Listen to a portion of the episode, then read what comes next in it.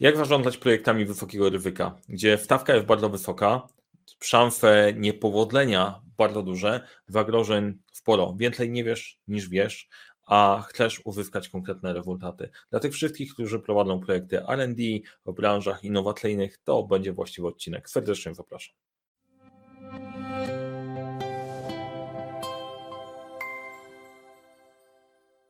Dzisiejszy odcinek będzie o projektach badawczych wysokiego ryzyka. No, mówiłem trochę o tym we wstępie i e, poukłada trochę doświadczenia z tego roku, gdzie pracowaliśmy z różnymi miejscami, firmami e, i organizacjami, które pracują właśnie na projektach R&D, gdzie jest bardzo duży element niewiedzy, bardzo duży element niepewności i trzeba tym jakoś zarządzić. I takie poczucie, że dużo rzeczy jest nieprzewidywalnych, przekłada się też na cały projekt, a to nie do końca prawda. Chciałem Wam pokazać, jak sobie z tym można poradzić. Jak nie subskrybujecie jeszcze tego kanału, a chcecie go zasubskrybować, no to wiecie, e, wiecie to robić.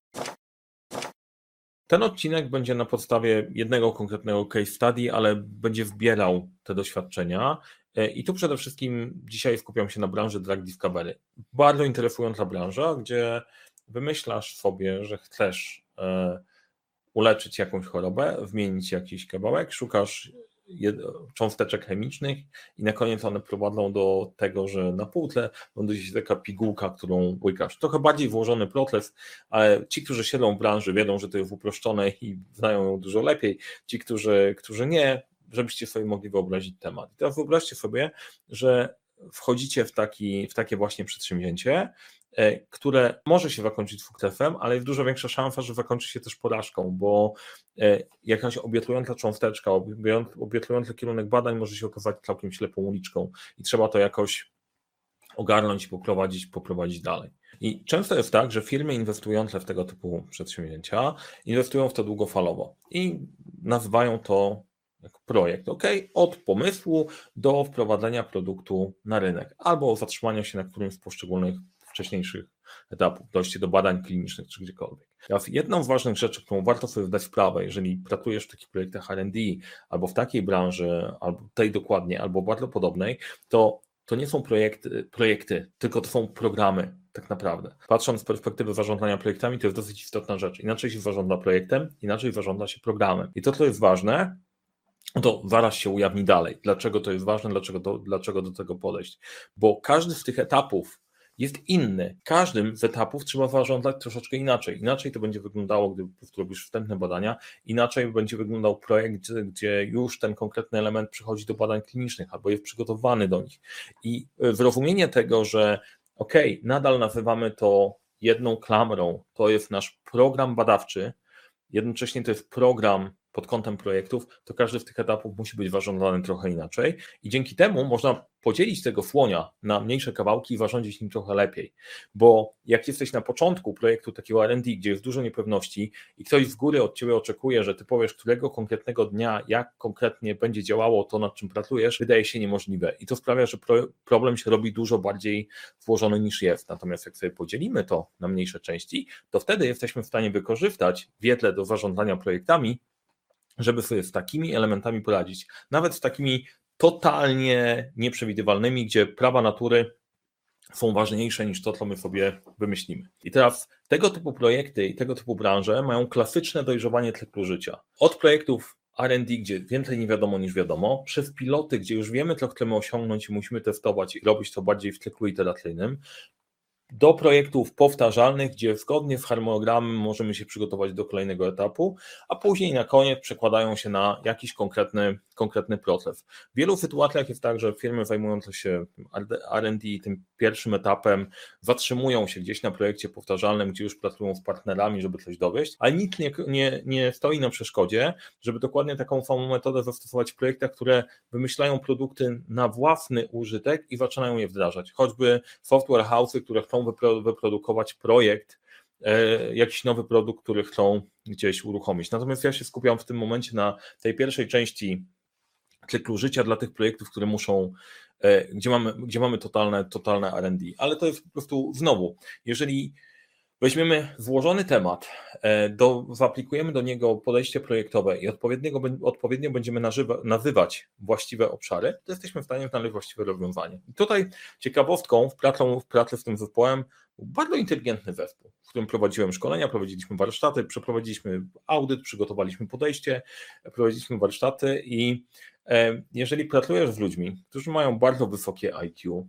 i w pewnym momencie Sytuacja była taka, że opowiadam o czymś w projekcie, pytam, czy wszystko jasne i tak konsternacja trochę.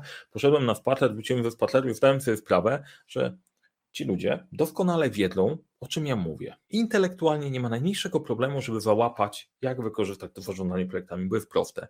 Ale niekoniecznie muszą chcieć. I to niekoniecznie musi chcieć, może wynikać z tego, że jeżeli pracujesz w firmie, w której Twoim głównym zasobem są naukowcy, ludzie, którzy po prostu zajmują się, ich interesuje dużo bardziej ta dziedzina, merytoryka i odkrywanie niż zarządzanie projektami, to jest kilka różnych elementów, dlaczego na przykład ktoś w ten projekt nie chce wejść i nie chce zarządzać projektami, bo największą presją dla osób, które właśnie są specjalistami, odkrywcami, naukowcami, to jest pilnowanie wyniku finansowego przy ekstremalnym ryzyku bo w tym momencie pojawia się dosyć spora, dosyć spora presja. Oczekuje się od osoby, która prowadzi taki projekt, że dowiezie konkretne e, rezultaty finansowe w konkretnym czasie, bo ktoś wkłada pieniądze w ten projekt. A jednocześnie, jak pytasz, OK, czy ty dowieziesz, czy nie, uczciwie naukowiec nie jest w stanie powiedzieć, że dowiezie że dowiezie, bo prawdopodobieństwo tego jest stosunkowo niskie, więc prawda jest taka, słuchaj, najprawdopodobniej wtopisz te pieniądze, robię co mogę, ale nie jestem w stanie przyspieszyć natury. Teraz to jest problem. Mamy z jednej strony finanse, one powinny się zwrócić, z drugiej strony mierzymy się z czymś absolutnie nieznanym, gdzie ryzyko jest ekstremalne.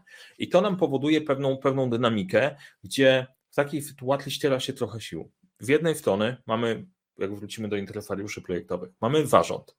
Zarząd jest nastawiony na to, że dostał jakieś pieniądze, dostał jakieś wyniki, e, dostał jakieś oczekiwania z góry od inwestorów, ma je dowieść. Myśli liczbami, myśli deadline'ami, myśli tym, jak to sprzedać, jak rozwijać biznes. Druga grupa to są menadżerowie, którzy pilnują, żeby odpowiednio ludzi i osoby, które mają do dyspozycji, rozdysponować, żeby dowieść wynik. Kolejnym ważnym interesariuszem jest naukowiec, który prowadzi prowadzi ten konkretny temat, interesuje go merytoryka. Tu mamy klasyczny konflikt pomiędzy tymi grupami. E, zarząd myśli kafa, menadżerowie myślą zasoby, naukowcy myślą to dziedzina i merytoryka.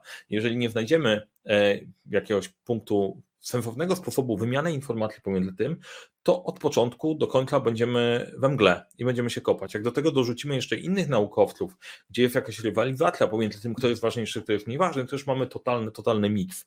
Mamy przy, tych, przy tego typu projektach od początku mamy współpracę w stałym konflikcie.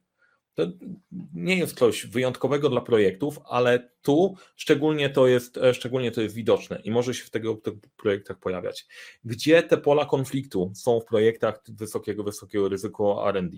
W koordynacji zadań, w celach biznesowych, tych zainteresowaniach naukowych i praw natury, których nie przeskoczysz, które są całkiem niezależne od ciebie. Teraz inspiracją do tego, żeby wdrożyć tutaj e, takie podejście, w którym jesteśmy w stanie to ogarnąć i wdrożyć proces dopasowany do tej konkretnej firmy, była inspiracja od pilotów myśliwców, gdzie jak wyobrazisz sobie bitwę powietrzną, gdzie tych maszyn jest kilkadziesiąt, e, ogarnięcie latających maszyn, zagrożeń i tak dalej jest praktycznie niemożliwe. Mózg nie jest w stanie tego wychwycić. Trzeba w jakiś sposób ten złożony problem podzielić sobie na mniejsze.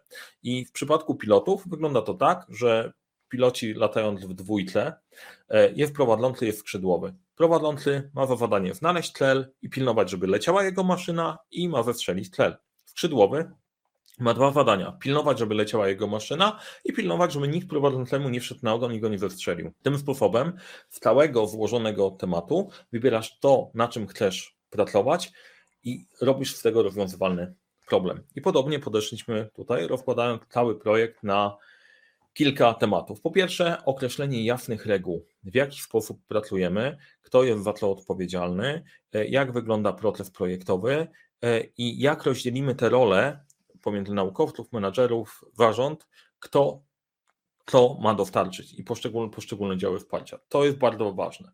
Kolejne, ten zakres odpowiedzialności. W którym momencie kończy się odpowiedzialność lidera projektu, gdzie zaczyna się odpowiedzialność kierownika e, naukowego, gdzie kto, kto ma wyrobić, żeby nie było wywrotki. I to jeszcze, jeżeli poszczególnymi etapami projektu przywództwo tego projektu przechodziło pomiędzy poszczególne działy, to też by było bardzo istotne, żeby zniwelować, zniwelować realizację. I trzeci element, udrożnienie komunikacji. I tutaj akurat nie będę opowiadał, jak my to zrobiliśmy, ten fakt zostawiamy dla siebie. E, dosyć, dosyć ciekawym odkryciem, e, odkryciem tegorocznym, jak udrożnić komunikację w tego typu projektach, żeby zniwelować ten konflikt całościowo. Natomiast te pierwsze dwa, ustawienie jasnych reguł pracy projektowej, ustawienie odpowiedzialności jest kluczowe, a trzeci element, jak informować o tym, o postępach projektu, projektów, żeby nie okazało się, że e, zarząd zaczyna się robić za bardzo, za bardzo nerwowy. Mam nadzieję, że to było dla Was wartościowe. Jak się podobało, zostawcie łapkę. Jeżeli e, czuję, że to jest mniej więcej Twoja dziedzina i potrzebujesz takiego procesu dopasowanego dla siebie, do poukładania, to wynikiem, to, to czym opowiadam, jest wynikiem audytu, gdzie wchodzimy do firmy, robimy audyt, jak firma działa projektowo, układamy procesy, układamy pomysł na to, jak to zrobić, szkolimy Twój zespół i dodajemy, dajemy narzędzia do tego, żeby to wszystko, wszystko funkcjonowało. E, więc jeżeli chcesz wdrożyć takie podejście dla siebie, to zapraszam do audytu. Link znajdziesz e, w opisie, w opisie pod spodem. Jak się Wam podobało, dajcie łapkę w górę. Do zobaczenia w projektach i powodzenia w projektach, nie tylko tych wysokiego ryzyka, ale tych szczególnych.